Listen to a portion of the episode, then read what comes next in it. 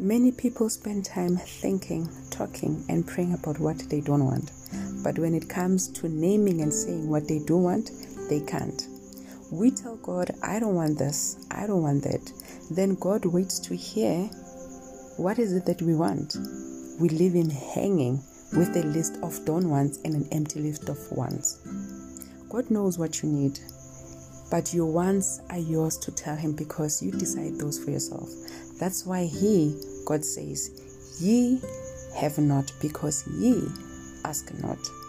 Today, carefully assess your thoughts, prayers, and life. Do you see more of what you want or what you don't want? Remember, your life is a result of your words. What you say is what will be. Stay blessed.